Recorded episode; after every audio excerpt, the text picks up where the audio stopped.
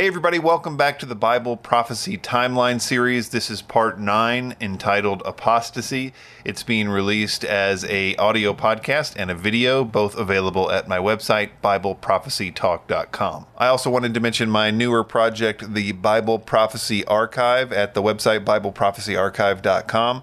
This is a nonprofit endeavor to curate and preserve quality teachings on the subject of Bible prophecy, in order to ensure the survival of these materials in the event of natural disasters, cyber attacks, or censorship.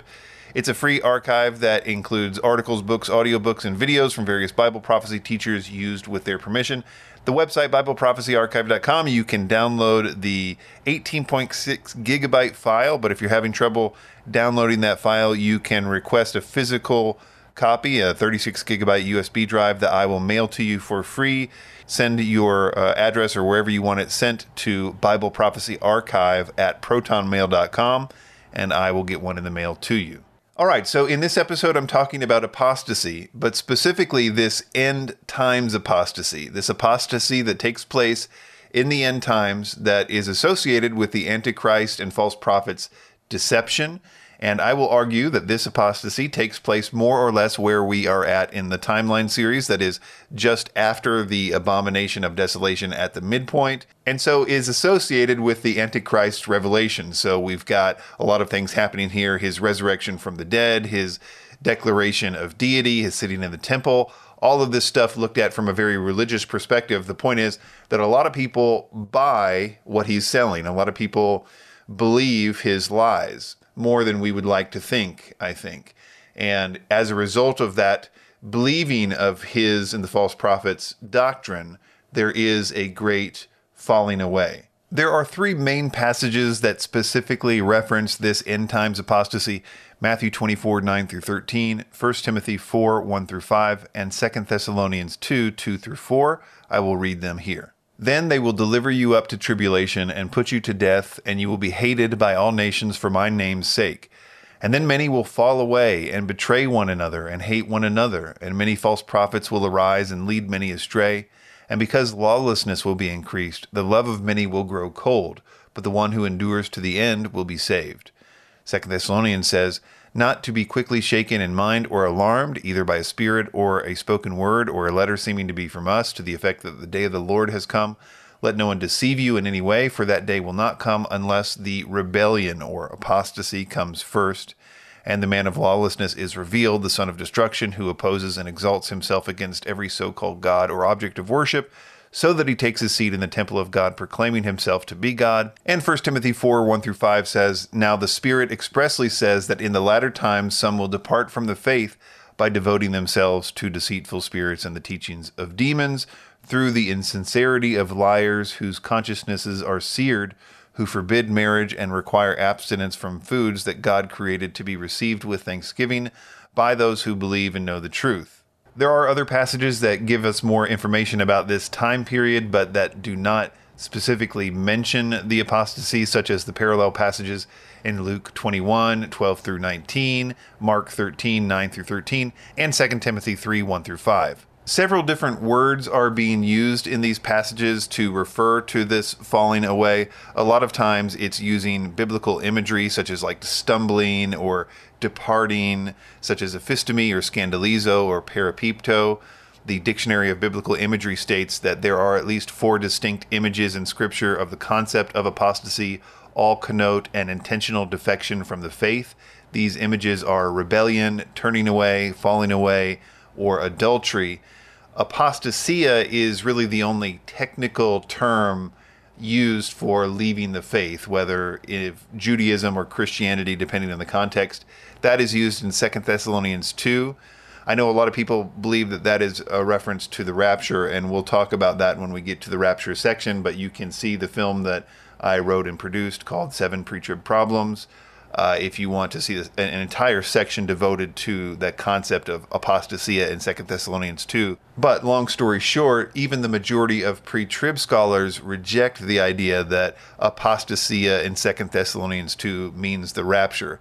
It causes way more problems than they think that it solves, or some people think uh, that it solves. I do think it is helpful to know that Paul in Second Thessalonians two is using that technical term for apostasy, Uh, and he's referencing the falling away that the Lord mentions in the Olivet Discourse. Um, a lot of people have understood that Paul in Second Thessalonians two is only giving the Thessalonians a Bible study about the order of events leading up to the day of the Lord. He says, hey, don't you remember the day of the Lord can't start until the apostasy or falling away happens, as well as the man of sin being revealed, sitting in the temple declaring himself to be God, which are the exact order of events that uh, the Lord uses in the Olivet Discourse. He, the day of the Lord, which is the sign leading up to the rapture in Matthew twenty-four, thirty, and thirty-one, can't happen until the falling away comes first and the man of sin being revealed in the temple. So it's the exact order of events that the Lord mentions, and Paul is just reminding the Thessalonians of that order of events to show them that, no, the day of the Lord cannot have happened yet because you haven't seen these obvious signs that will happen before the day of the Lord. So when does this great apostasy or falling away take place? And I think that you can make a case that it takes place after the midpoint. Matthew twenty-four ten puts the falling away in the context of the persecution following the abomination of desolation at the midpoint. This can be seen by understanding that Matthew twenty-four, nine through fourteen is a summary, and that the following discussion of the abomination of desolation, starting in verse fifteen, is more detail on the event just summarized. This is a widely accepted view, but rarely articulated. Another way to show the same thing is that the same order of events, abomination of desolation, the persecution, then the falling away, can be seen in Second Thessalonians two, two through five. The day of the Lord won't come until the revelation of the man of lawlessness in the temple in Jerusalem and the apostasy. I also think Revelation thirteen, five through eight can help with this question. It has these same events, that is, persecution that follows the abomination and the worship of the Antichrist, occurring explicitly during the three and a half year period, which is a reference to the second half of the seventieth week of Daniel, which begins at the abomination of desolation. What are the characteristics of the world during this end times apostasy? So what I've done here is I've taken all the relevant passages about the apostasy and just took the sections that I believe are directly related to this time period. And then I basically counted how many words are devoted to various themes. I think there are about ten or so themes in these passages, things like warnings about deception from false Christs and false prophets, um, about how they're going to be delivered from the persecution, or how they are need, need to be a witness even unto death. There are a lot of themes that are repeated in these various passages about or surrounding the events of the end times apostasy. And I basically just counted how many words are devoted to each theme and found that the vast majority Uh, twenty percent is devoted to warnings about false Christs and false prophets and their deception. And I think this is an in- interesting point that I've noted, you know, just in passing before, specifically about the Olivet Discourse, when they ask the Lord, what are the signs of his return? It seems to me that he devotes a, a huge amount of time to telling them, hey, don't be deceived by the false Christ and false prophets. They're going to be in the desert, but don't go after them. There's just all these words that are basically saying they're going to try to deceive the elect if it's possible, but see that I've told you beforehand. Um, they're going to perform false signs and wonders. Just a lot of detail about the false Christ and false prophets. And that seemed to extend not just to the Olivet Discourse, but to all these passages about the apostasy seem to be related to this false doctrine. So It, it helps to bolster this case that the apostasy is not, as some people define it, and we'll talk about later what people think it is, but, you know, that it's just generally talking about sin or something like that. No, it's talking about a, a bunch of Christians leaving Christianity, and we'll talk about the theological implications of that or whatever, but that's what it is. Christians leaving Christianity in the end times, presumably because of the deception of the false Christ and false prophets. And this graph, which uh, shows that the majority of these words are devoted to that specific thing, uh, seems to bolster that case. Other prominent themes are directly related. For example, there is a discussion of the persecution, presumably as a result of rejecting the false Messiah, at sixteen percent. So another huge chunk is talking about how they're going to persecute you and throw you in jail. And another theme, the necessity to flee from the persecution. So there's a pre- big chunk specifically in the Olivet Discourse where it says, you know, when you see the abomination of desolation, don't go back and get your coat, all that. That adds up to about uh, fourteen percent of the time. how they're going to be hated during that time, and how there's going to be, you know, people are going to uh, give up their children, and the whole world is going to hate them for Jesus's name's sake. That is seven percent, and how they should be a witness even unto death, eight percent. The second biggest section at seventeen percent is the discussion about how they will be delivered from this persecution by the rapture. So, you know, most of this is bad news, but there is a sizable chunk that's saying, hey, yes, it's really bad, but you will be delivered from that persecution by uh, the rapture. Other less prominent themes include how the time will be characterized by lawlessness, a lack of love at six percent. There are some other interesting characteristics that didn't really make the graph, such as in First Timothy four, one through five, it talks about how in the latter times when this departure from the faith happens, there's going to be apparently a false demonic teaching that's going to be about legalism, the, the requiring the abstinence of foods that God created to be received with thanksgiving. He makes his whole argument about how that stuff has been, uh, you know, in the new covenant is not uh, illegal to eat anymore, which I think is an interesting thing to say, that the Spirit expressly says that will happen in the latter times, because it's a very legalistic argument. You could make the case, and I think you should make the case, that that Paul is saying that in the end times, there's going to be this massive uh, uh, legalistic thing that's, you can only look at it as a, as a Jewish kind of prohibition. I suppose there could be like some other kind of thing that says we shouldn't eat uh, certain foods because they are unclean. But in the context of the false messiahs and the false prophets, it all seems to to make sense. Another aspect of the characteristics of this end times apostasy can be seen in the psychology, and I think that we get a glimpse into the heads of the people at that time through these passages that talk about the hatred of all nations for Christians during that time, as well as the betrayal of one Christian to another. So I think there are two types of uh, hatred and betrayal going on in these passages. One is the hatred of the world for Christians because of Jesus at this time, as well as the betrayal of one Christian over another. And I think that is the more interesting one to look at. Just a few uh, of these verses. Hated by all nations for my name's sake, Matthew twenty-four, nine b. So that's probably just the, the whole world hating Christians who will not follow the, the false Messiah. And many will fall away and betray one another and hate one another. That, I think, is probably talking about how Christians will betray one another, as we see in the Mark thirteen, twelve through thirteen, Uh, which goes into detail about this. And brother will deliver brother over to death, and father his child, and children will, will rise against parents and have them put to death. And you will be hated by all for my name's sake, but the one who endures to the end will be saved. So that one gets both of them. It gets the hatred for his name's sake, but also the betrayal aspect of the brothers to, to betraying their brothers, and the fathers their children, and the children their parents. My main point here is to say that these betrayal verses give us a glimpse into psychology, and I think what it's saying is that there is major deception going on here. Specifically, when it talks about how the fathers or mothers are going to turn in their children, or the children are going to turn in their parents to put them to death. So they're going to say to the authorities, hey, my uh, my mom here, she's one of those that don't believe The, the the right things, please take her away or put her to death. Or on the other end, a mother telling uh, the authorities, please take my kid here, my kid doesn't believe the right thing, please put him to death, please. That is so crazy that it can only really be explained by deception, and in context this is all about deception. But I even think it's different than, let's say this is communism taking over or whatever. I don't even think in communism you have people devoted to a system as much as this.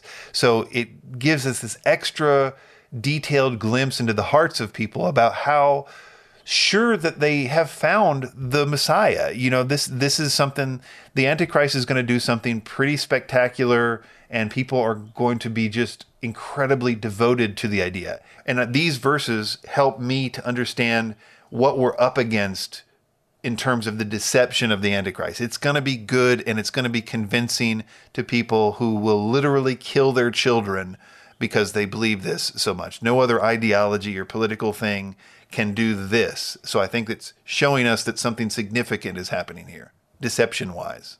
What are some of the modern views of this end times apostasy? And so, you know, I've read a lot of commentaries and listened to a lot of sermons about these passages, And it's weird because on the one hand, I think most theologians in a vacuum will tell you exactly what this is, that in the end times, there is a mass exodus from Christianity. These could be people that maybe were not saved before, but, you know, were professing Christians. But there's going to be a massive exodus of Christianity in the end times as a result of the Antichrist's persecution.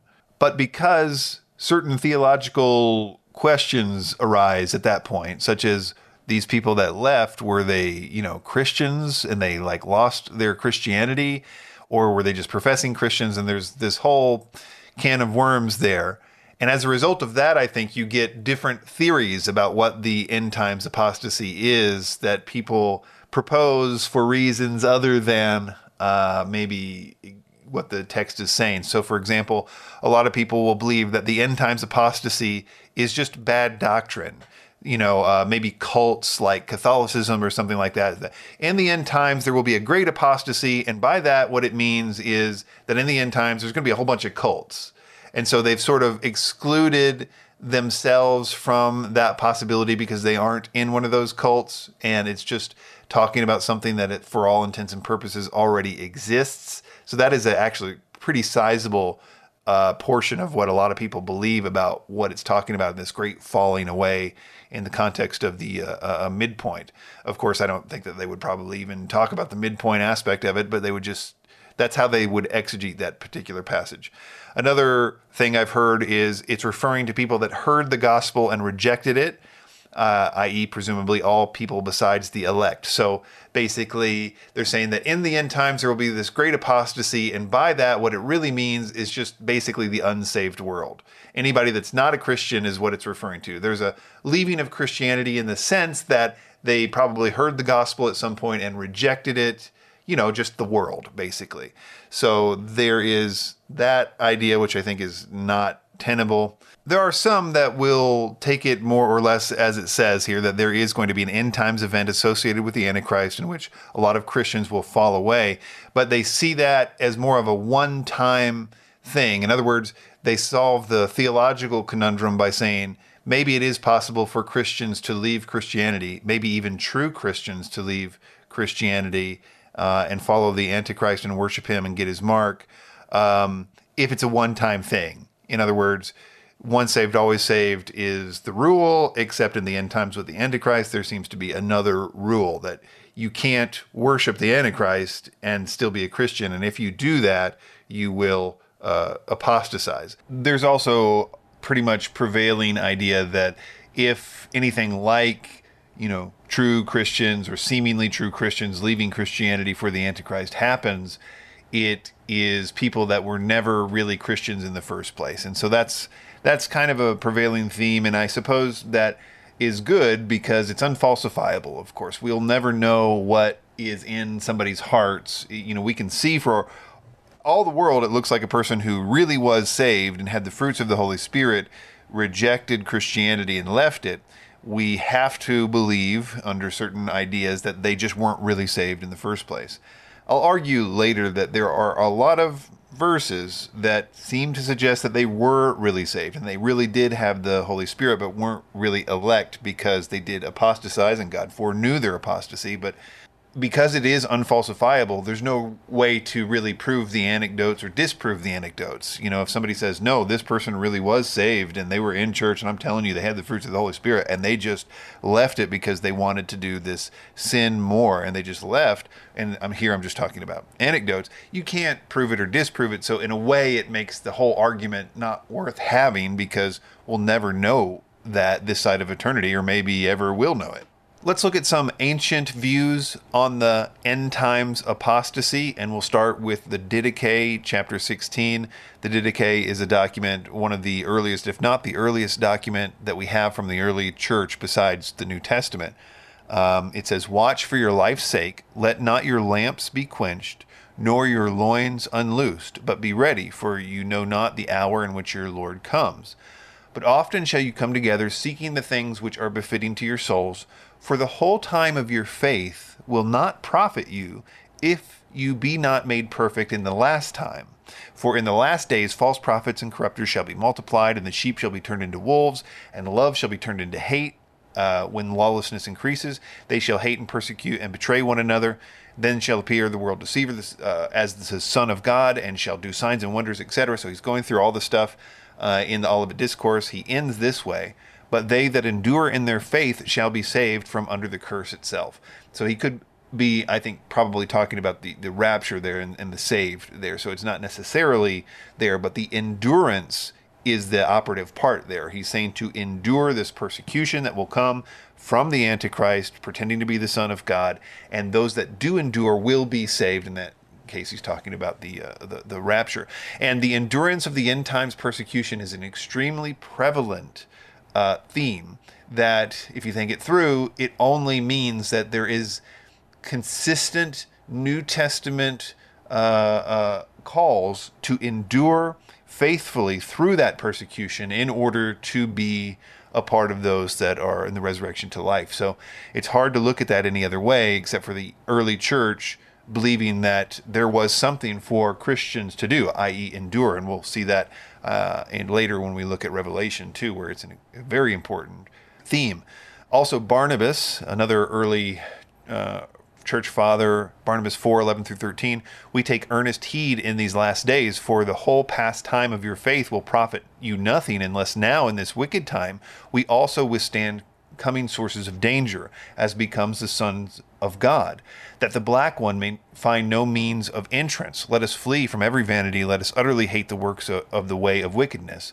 So a similar idea there, that the past faith will profit you nothing if you do not endure in these uh, end times. Okay, so now I want to talk more about the early church, but in this case, it's just about apostasy in general, not necessarily the apostasy of the end times, though I think a lot of these guys actually thought they were in the end times. But nevertheless, this is also trying to zero in on the idea that these events of people, of Christians rejecting their faith, were done in the face of persecution. So it was like, I will torture you if you don't say that Jesus isn't Lord and stop following him, or just say the words, renounce Christ, and I'll let you stop being tortured, which is a weird thing all by itself, which we'll go into in the modern stuff as well. But let me just read some of these uh, quotes I found in various places uh, online. The martyrdom of Polycarp is sometimes considered to be the first of the acts of the martyrs. In this document, Polycarp is killed for refusing to confess Caesar as Lord and offer incense. He refuses to revile Christ.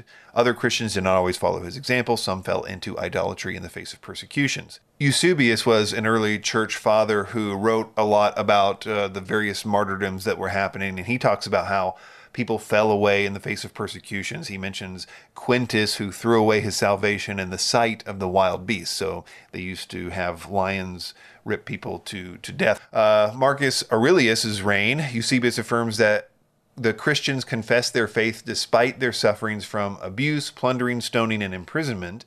It is recorded that in Gaul, some became martyrs, but others who were untrained and unprepared, about ten in number, proved to be abortions. This is a Greek word, discouraging the zeal of others. A woman named Bilblias, who had earlier denied Christ, confessed him and was joined with the martyrs. Certain defectors did likewise, but others continued to blaspheme the Christian faith, having no understanding of the wedding garment. This, this is what he's writing. And I think this is interesting because he notes a woman who earlier denied Christ and then felt guilty about it, and then uh, said, hey, about that thing I said about denying Christ, I, I wasn't true about that. I do, I do believe in Christ, and she was killed for it.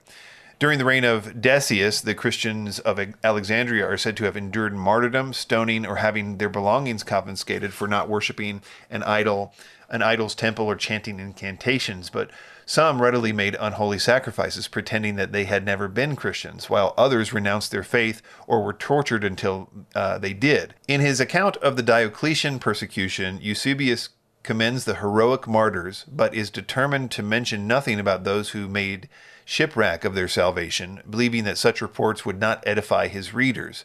He, and this is something he mentions in eight two three, he recollects Christians who suffered in horrible ways, which included their being axed to death or slowly burned, having their eyes gouged out, their limbs severed, or their backs uh, seared with melted lead. Some endured the pain of having reeds driven under their fingernails or unmentionable sufferings in their private parts. Ignatius, another church father, has an interesting story in his letter to the Christians in Rome. He gives insight into the heart of a Christian who is prepared for martyrdom. He hopes to see them when he arrives as a prisoner. He fears that the love they have for him will in some way save him from certain death, yet he desires to obtain grace to cling to my lot without hindrance unto the end. So he's wanting to, I hope I can endure this torture, because they're going to kill him, you know, they're going to torture him to death, so that he may attain to God. So he sees his unwaveringness in that, in that not denying Christ, so that he may attain to God. He requests prayer for, quote, both inward and outward strength, that he might not, quote, merely be called a Christian, but really be found to be one.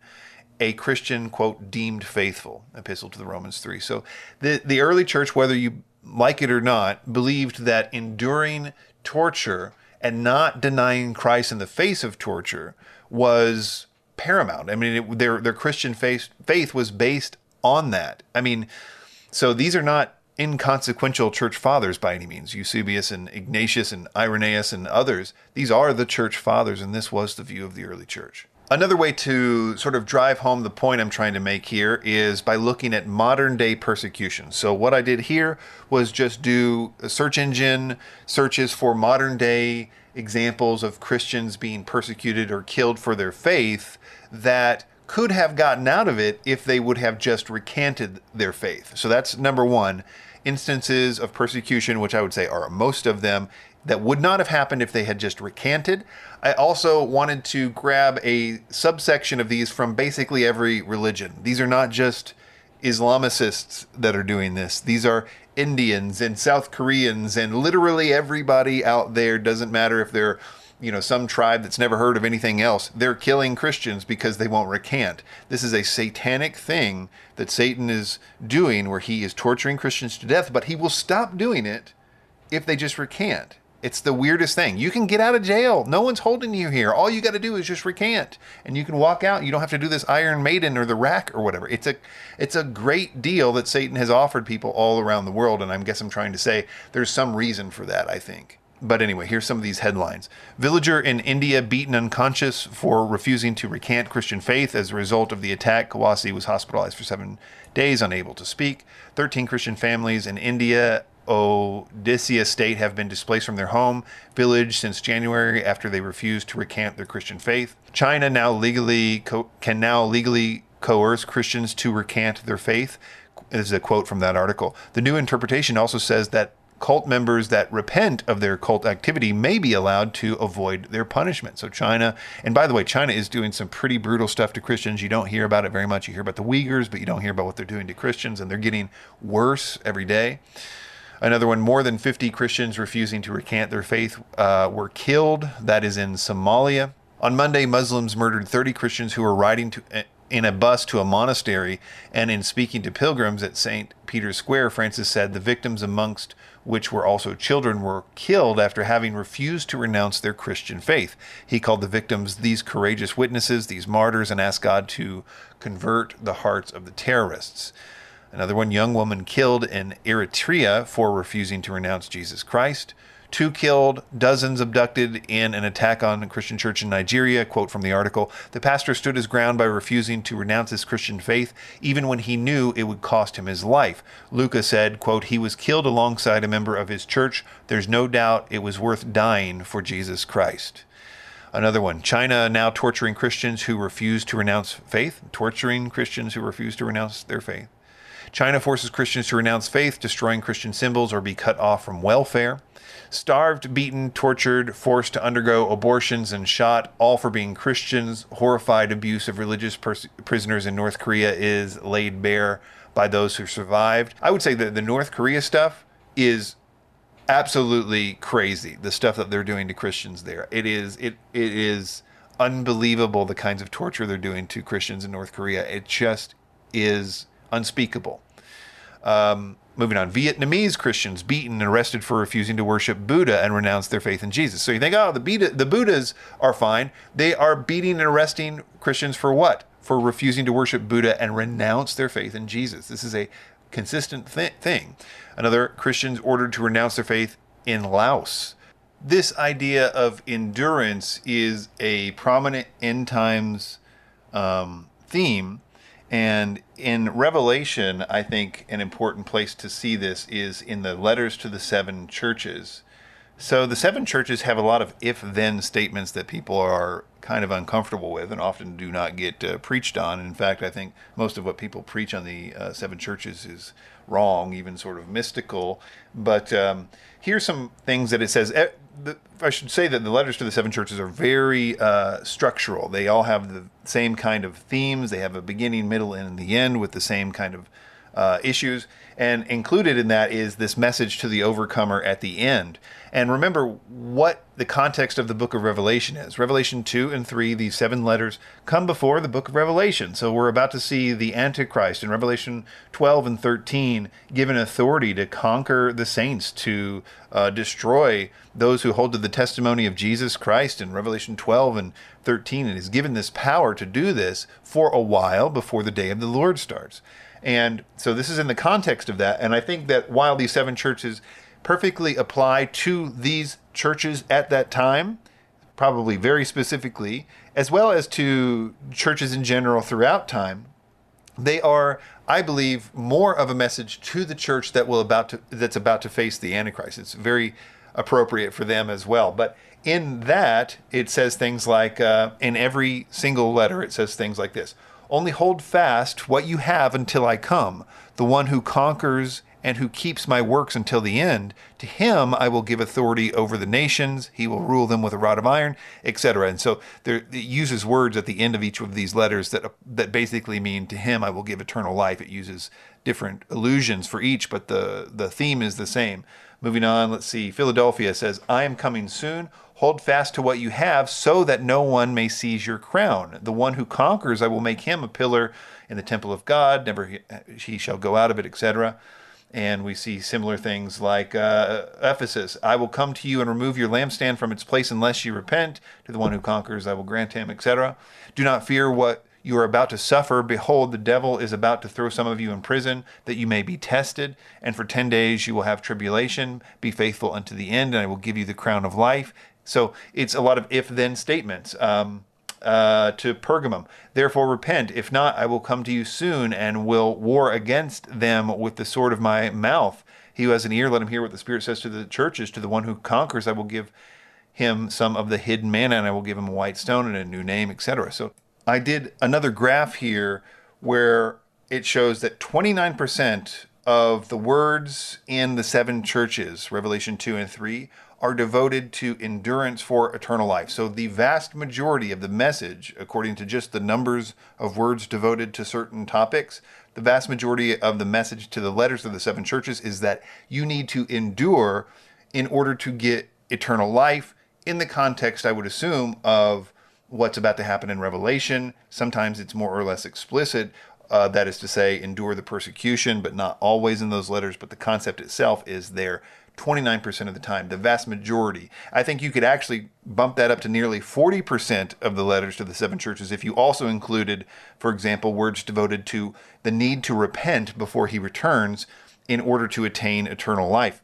It is a very, it's a touchy subject, but it's there in black and white. And I'm here trying to say that What, whatever you believe about theology, you have an issue to resolve here, because the Bible does seem to be particularly serious about this subject. So let's talk about apostasy in general, and let's get into the, the theology of this very briefly. And I should say that I'm going to land very firmly, and I always have been, on the side of the preservation of the saints, in terms of that you cannot sin your way out of the covenant.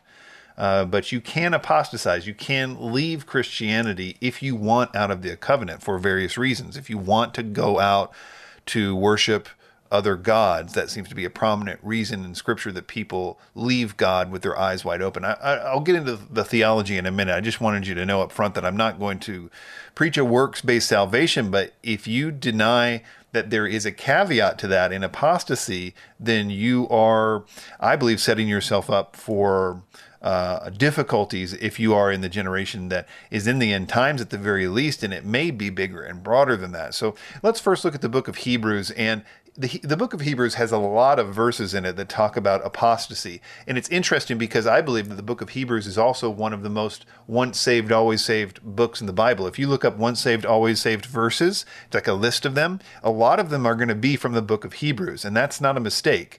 But it's also the place that you're going to find a lot of the verses that seem like you can lose your salvation. So what's going on there? And I believe that the answer to that is simply that the once saved, always saved, every argument about that, I almost believe in every single one of them, except that there is a situation in which you can reject Christ with your eyes wide open in order to, A, save your skin, which I think is what was happening in the book of Hebrews.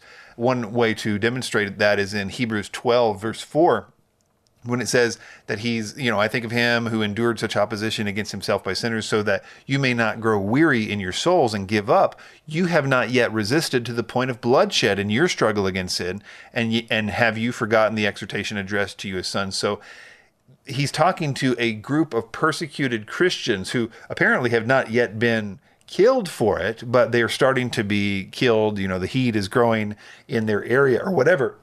And he's writing this because they've already started to apostatize, apparently, even in the face of that sort of minor to Paul persecution. And so he says things like uh, this in Hebrews three twelve, "Take heed, brethren, lest there be in any of you an evil heart of unbelief in departing from the living God." Hebrews six four, "For it is impossible in the case of those who have once been enlightened and who have tasted the heavenly gift and have shared in the Holy Spirit and have tasted the goodness of the word of God and the powers of the age to come and then have fallen away, to restore them again to repentance, since they are crucifying once again the Son of God to their own harm and holding him up to contempt." That's a really difficult one for people because it says very plainly there that these people have tasted the heavenly gift, shared in the Holy Spirit, and yet then have fallen away. So that is a very difficult verse for people to uh, uh, interpret.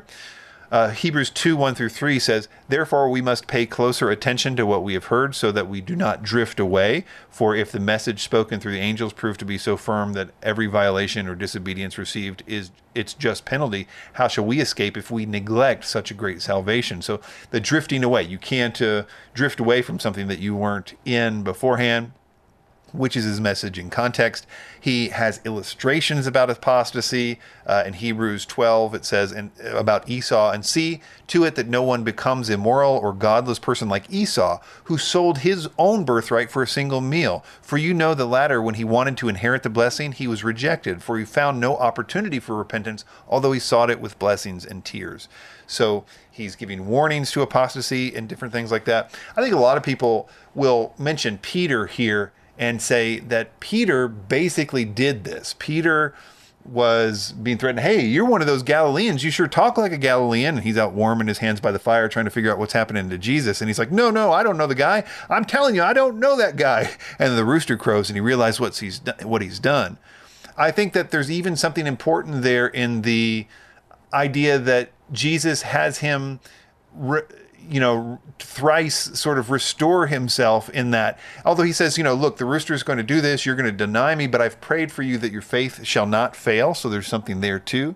I think that it's also important that Peter, I don't know. Um, I think it's a picture of the grace in a lot of these situations. And it's the reason why it's important not to be too dogmatic about this, because maybe there is a situation in which true elect can't really apostatize. And I actually think that's what's being said in the uh, the passage in the Olivet Discourse, where it says that if it was possible, it, the Antichrist could deceive the very elect, in the same breath that he's saying many will fall away, which the only way to read that is that that people who were Christians are now leaving the faith, but he will not be able to deceive the very elect. And we take that Hebrews verse where it says, it seems to suggest that one can have the Holy Spirit and yet apostatize, the Hebrews six, four through eight, it is impossible in the case who have once been enlightened, who have tasted the heavenly gift and have shared in the Holy Spirit and have tasted the goodness of the word of God and the powers of the age to come, and then have fallen away, to restore them again to repentance, et cetera. So it says very explicitly there, I would say the uh, the passage of the parable of the, is it the sowers, where it seems to suggest the same thing.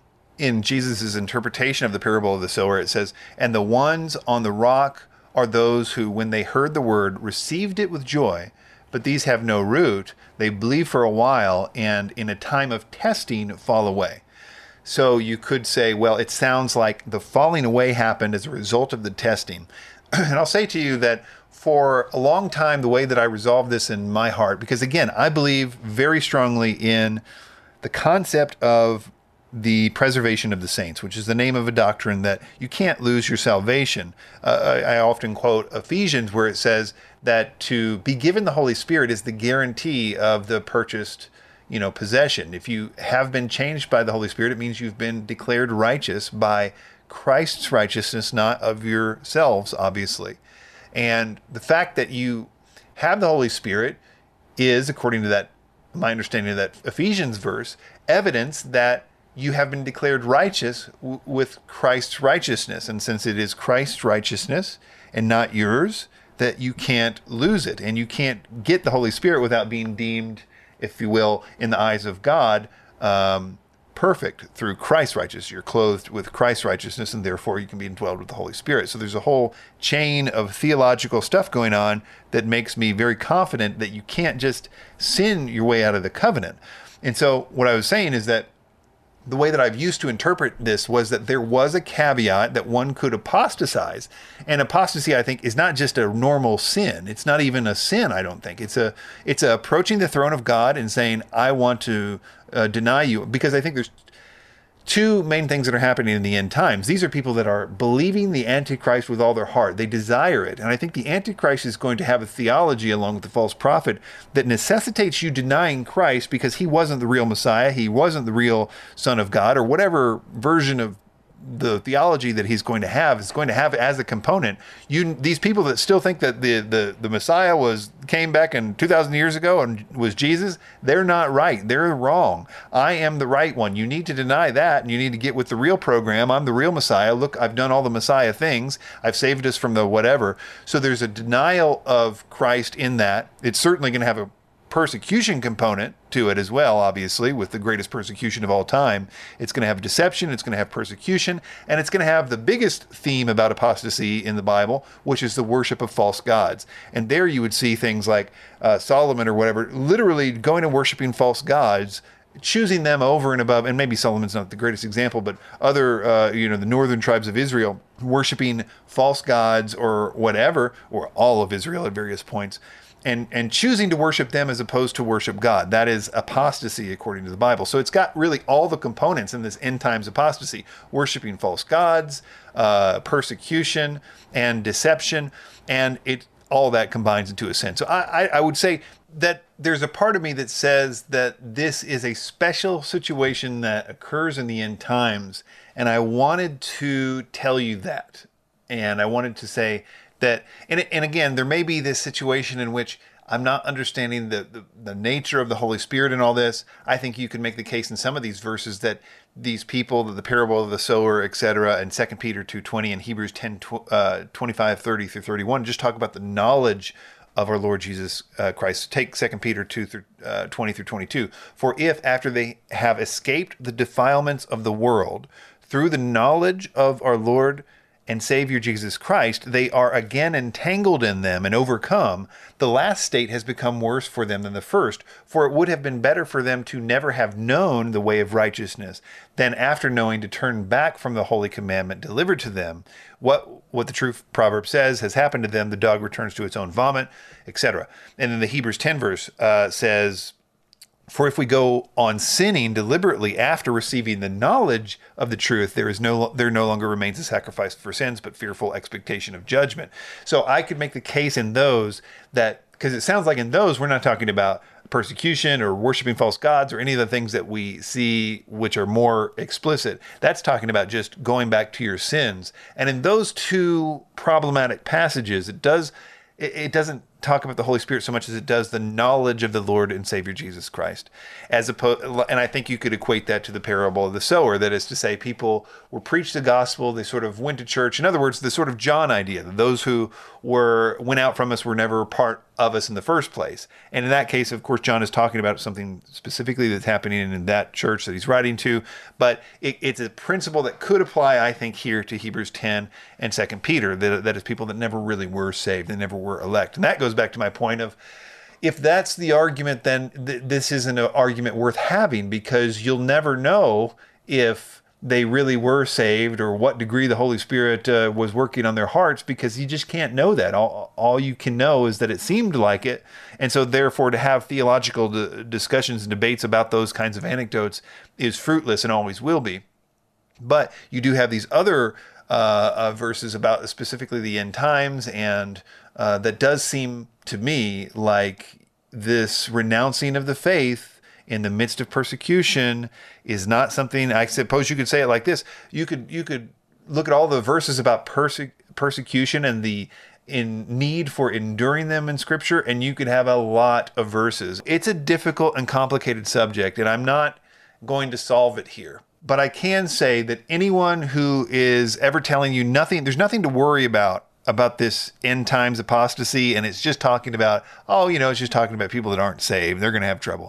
No, the Antichrist is coming for the church, and he's going to try to deceive everyone in the church that is not elect. And he will find out who and who isn't elect, because the deception, which is going to be aimed at Christians, will deceive as many as it possibly can that aren't elect. And we are going to find, like uh, Ignatius was saying, we're going to find out if he's elect or not, if he can endure that. I think he got burned alive or something like that, I'm not sure, without renouncing Christ. And I also want to make the point that something weird is happening both in history and in the current present day about Satan, these, these people who are probably possessed by Satan or demons that are torturing Christians that will just let them leave the jail if they renounce Christ. Why is that? I mean, I guess it could be some sort of demonic game or something like that, but that is weird. Think of a jail where you can just go if you renounce Christ. And that's not a particular religion, as I showed. It's every religion, and it's every time period since Jesus died. The renunciation of Christ is important to Satan, and it is therefore something we should take very seriously. And tell me if you, I mean, you can read accounts in the early church about how they were wondering what to do with these people that would denounce Christ and say they weren't Christians just to avoid being tortured or killed. And they wondered, should we allow them back into the church? And, you know, again, I think that there's grace, and there's Peter as an example and things like that. So I'm not dogmatic about what that means, but I am saying the Bible is very verbose on this subject, and how important it is for you to endure that torture and to not deny Jesus Christ. And you need to prepare your heart for that.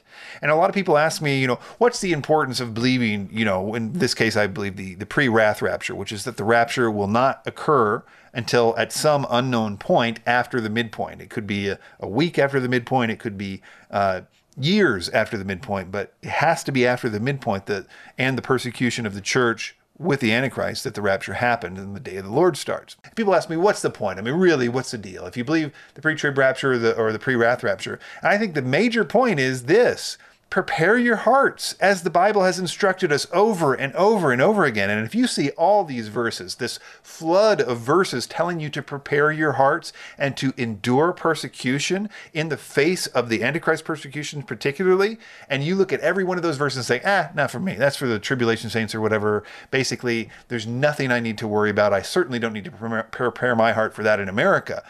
And That is, that's the danger. That's the danger. You are sitting ducks. You're completely unprepared. It takes time and, and prayer to prepare your heart for that. And if you're not prepared, I don't know. That's where we get into the theology question. And I just don't know the answer to that. Anyway, that will do it for me today. You can go to the website, Bible Prophecy Talk dot com. Also go to the Bible Prophecy Archive dot com if you want to uh, download that uh, that link that I was telling you about, the sixteen gigabyte library of Bible prophecy materials. Do try to download the link first. If you can't download on either of the, the link or the backup link, then let me know and I'll send you a, a, a hard copy of it. Just tell me where to send it via email at Bible Prophecy Archive at Proton Mail dot com.